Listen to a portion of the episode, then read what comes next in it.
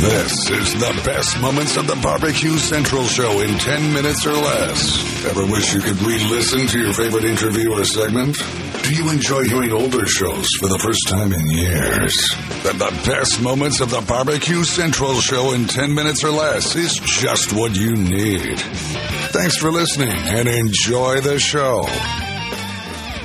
Welcome, everyone, to the best moments of the Barbecue Central show in 10 minutes or less. Today's best moments comes from September 25th, 2012. Dan Coogle stopped by. Dan is from Pitbulls Up in Smoke Barbecue, talking a little bit about food safety as well as his pork program in general. Second segment today, Chris Lilly, Big Bob Gibson's, talking about the evolution of barbecue as well as pork selection. Show.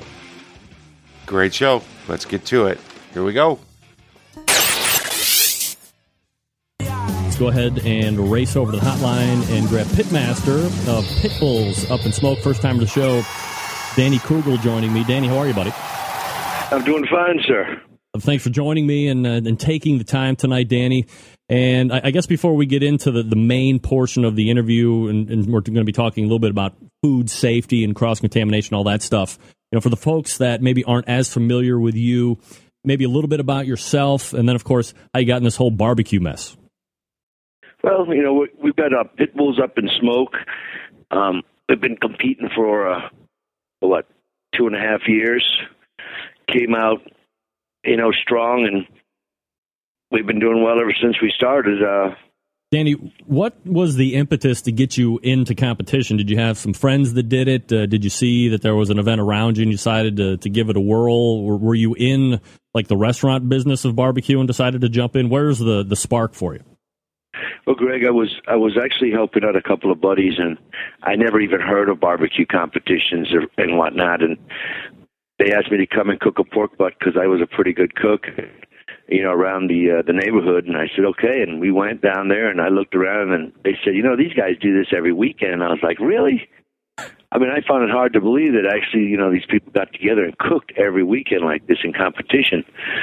So we cooked that night, and uh, it was one of those, you know, nights where we stayed up all night drinking, and I dumped a little bit of this in there, and I put a little bit of that on there, and I put a little bit of this. I could never recreate what I did that night, but but but at the end of the day, uh, I could barely see the next morning, and walk to the stage when my name got called for. Uh, I took first place pork butt. Hook, line, and sinker. I don't know how I won that, but uh, I pulled it off, and but, I was like, you know what, that wasn't too, that wasn't so hard. So that's where it started. Danny Coogle joining me here on the show. Uh, Danny, the other thing that I'm always endlessly fascinated with is barbecue team names. Where does Pit Bulls Up in Smoke come from? Well, pit bulls is um, actually not a pit bull as in a dog, but a bull as in bovine. You know, you know, a, um, a bull with horns and gotcha. whatnot. So it was a pit bulls, and it was a couple of us guys there, so we were the pit bulls. And after going through and looking up our name uh, in KCBS, we saw there was another Pit Bulls. So I said, well, let's just call it Pit Bulls Up in Smoke. And uh, that's how the name stuck. So you're third in pork right now, as we said, KCBS for that category. Know, it's probably one of the categories that has given a lot of top pitmasters fits this year with uh, inconsistency. Can you attribute your success to you know one or two things or three things? Give us a little insight on why you're being so successful at pork this year? I was lucky enough to pick up uh, Chris Lilly's cookbook, and I read all about the way he cooks cooks his pork, and and uh, started looking at his recipes and whatnot.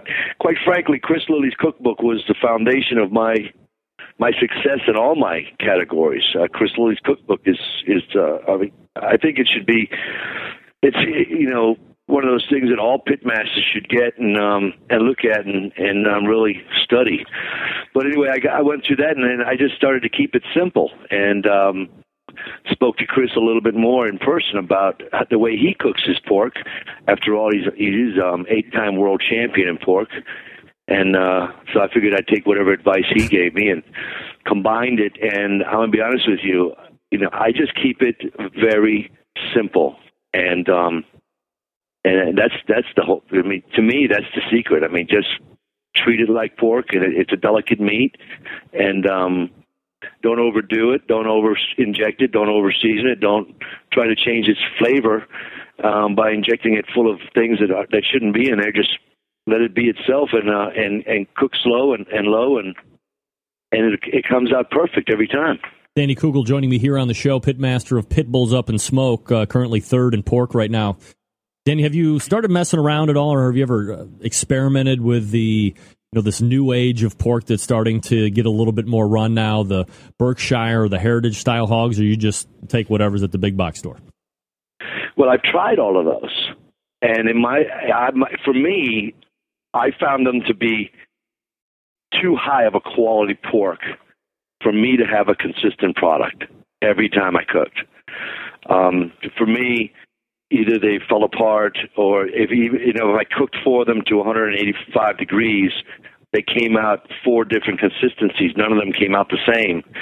Um, so I learned right away, you know, for me that uh, those high dollar um, porks and those those really good cuts of meat for me didn't come out consistently every time when I went one, two, three, and this was my result. That didn't happen.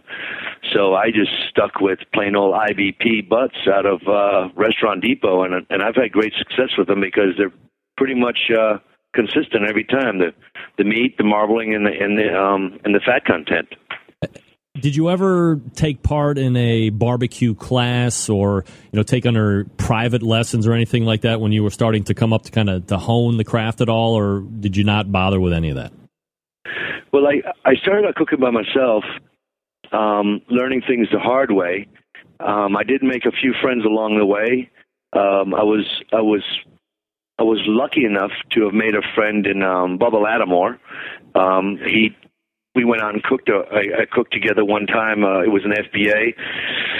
I didn't learn much. I, I learned. I mean, I knew how to cook. I mean, my pork and my whatnot, and and really the way Bubba does his thing, I really I can't. I tried it and it doesn't really work for me. But what I took away from him was how to compete, how to be organized, how to lay your stuff out, how to be prepared when it for your next um, step. You know, when you get done with chicken, have everything laid out ready for your ribs, and then have everything laid out ready for your pork, and and how to move smoothly and, and consistently and and be organized. Uh, that was something I didn't know how to do, and and he's extremely efficient when he um, when he competes in the way he does stuff. And and I, I was I was lucky enough to have learned that from him and you know, you were going to be on the pork butt roundtable, uh, the last portion of those competition roundtables I did a couple weeks ago.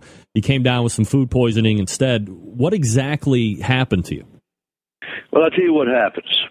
Everybody knows that meat has to be at a certain temperature. You know, that being said, we, we let's let's move past that. What happens is this. I've got my sodas and my water and everything in a clean, sterile environment in in my cooler uh, buddy comes by and says, "Look, I want to store some stuff in your cooler because I don't have room in mine anymore." I said, "No problem." He dumps his stuff in my cooler. I get something to drink out of there. I get sick. I get sick because he had meat, chicken, pork, something in that cooler that his drinks came out of, um, and that's how that's how you get sick. Um, I've had fellas that came to cook with me and I wasn't around when they showed up, so they took their beverages and they put them in a you know the the, the guy next door's cooler. And when I showed up, they took the stuff out of their cooler and they put it in my cooler. And I mean that's all it takes. And uh it's happened to me a few times and I've gotten pretty strict about what happens and I keep I've got a refrigerator in my in my uh in my trailer and I keep all my beverages, my sodas, my water and whatnot in, in my in my refrigerator and dirty cooler water will get you every time. I mean, you come down with salmonella, botulism, E. coli, and uh, they're not fun to get. And I've I've gotten the shakes. Uh, I've come down with the shakes three times in the past two years, and it's expensive. And you you know you spend a a, a good amount of time on uh, antibiotics because of it. To put in your request for a future show, please contact Jon Solberg via email at john, J-O-N, at the bbqcentralshow.com. Uh, Chris Lilly, Big Bob Gibson's joining me here on the show. Uh, Chris, if I could ask you, and, and, we kind of touched on it a little bit in regards to you know the bare bones contest and, and some of the other events coming up. You know, you've been in this game a long time. You've seen a lot. how how many or, or what are some of like the biggest changes that you have seen that you know maybe you used to do it when you were out competing when you first got out there and now the present day where you're like man that's something I would never do now, or uh, that's something that we used to do that uh, we're, we're, not going to even bother with because it is going to tank our score. What are some of those biggest evolutions of barbecue that you've seen over the years? Well, the biggest evolution uh, absolutely has to do with uh, probably pork shoulder. Um, when I first started cooking pork shoulder, it was basically injection, dry rub, put it on the pit, shut it up, forget about it. Um, I would pull it off the bone and I would serve it. Uh, KCBS, I did not, I did did not sauce my pork whatsoever when I started. Memphis in May, I never put an ounce of sauce on my pork um, through the first six world championships at pork in Memphis in May. I never sauced my pork. Um, always turned in sauce on the side. Um, but uh, now Memphis in May contest. I'll without a doubt put a sweet glaze on my pork before it comes off the pit. KCBS, I glaze my pork. Um, it seems everything is moving toward a sweet glaze. Um, I would not call my pork saucy by any means, and I still don't sauce my brisket. But uh, I guess the changes, the biggest changes in me is I'm having to adapt and put a lot more sauce on my meat than I used to. Hopefully, and I'm keeping my fingers crossed on this. Hopefully, one day it will turn back around and start getting away from sauce because to, I, I think we're losing a little bit. Um, everybody's going to the same sauce, uh, covering up a lot of the flavor of the of the meat.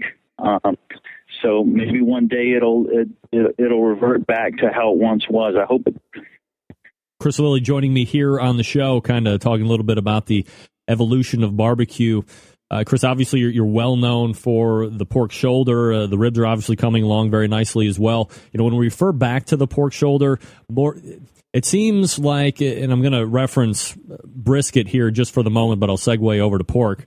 You know, when uh, Myron Mixon was on uh, the first season of Pitmasters and started talking about Wagyu beef and Wagyu brisket, and all of a sudden it seemed to really spark uh, quite a, a small fire within that community, and a lot of people are using it now all of a sudden you're starting to hear um, Kurobuta pork, you're hearing uh, Berkshire, the Heritage Hog. Is that something that you have messed around with at all in competition or just, you know, in general life, or do you just steer away from that?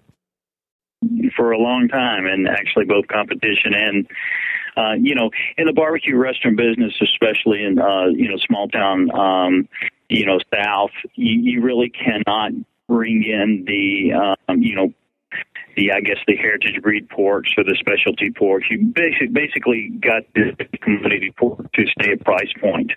But uh, but I've been experiencing um, actually testing um, you know heritage breed pork and all kind of um, pork that are raised different ways. I do a lot of work for the National Pork Board and a lot of things with them. So so I have a lot of access to pork that I would normally have.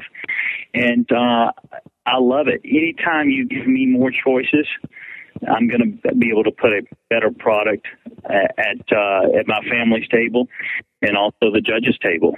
And without a doubt, I've been experience, uh, experimenting with heritage reports for a while. I mean, um, you know, when I start talking about the the perfect pig, uh, for me, you know, it's probably a uh, I'm a big fan of uh, Duroc uh, front shoulder, uh, Mangalitsa ham. Um, I like uh, the belly meat from Berkshire. Um, you know, it's a, it's a lot of choices out there, and you better believe uh, it makes a difference. But when it comes to pork, I guess the two major factors are color and marbling. Uh, what color is the pork? Uh, is it a pale pink? Is it a reddish pink? Uh, which reddish pink, in my opinion, uh, is better. It actually has a lot more moisture retention than a pale pink. Uh, and also marbling within the meat, uh, which is all, also another important factor. Chris Lilly joining me here on the show. And there you have it from September 25th, 2012. Dan Coogle, Chris Lilly. Hey, head on over to the Barbecue Central show homepage at thebbqcentralshow.com. Do me a favor, subscribe to the Barbecue Central Show via podcast never miss an episode of that show or this show again. While you're there, you can search the archives. If you got an idea for a show, get a hold of me at John, J O N, at the BBQCentralShow.com. Happy to put it together for you. Might even know it's in the can. Thanks for checking out the best moments of the Barbecue Central show in 10 minutes or less. I am your host, Jon Solberg, and I will talk to you soon.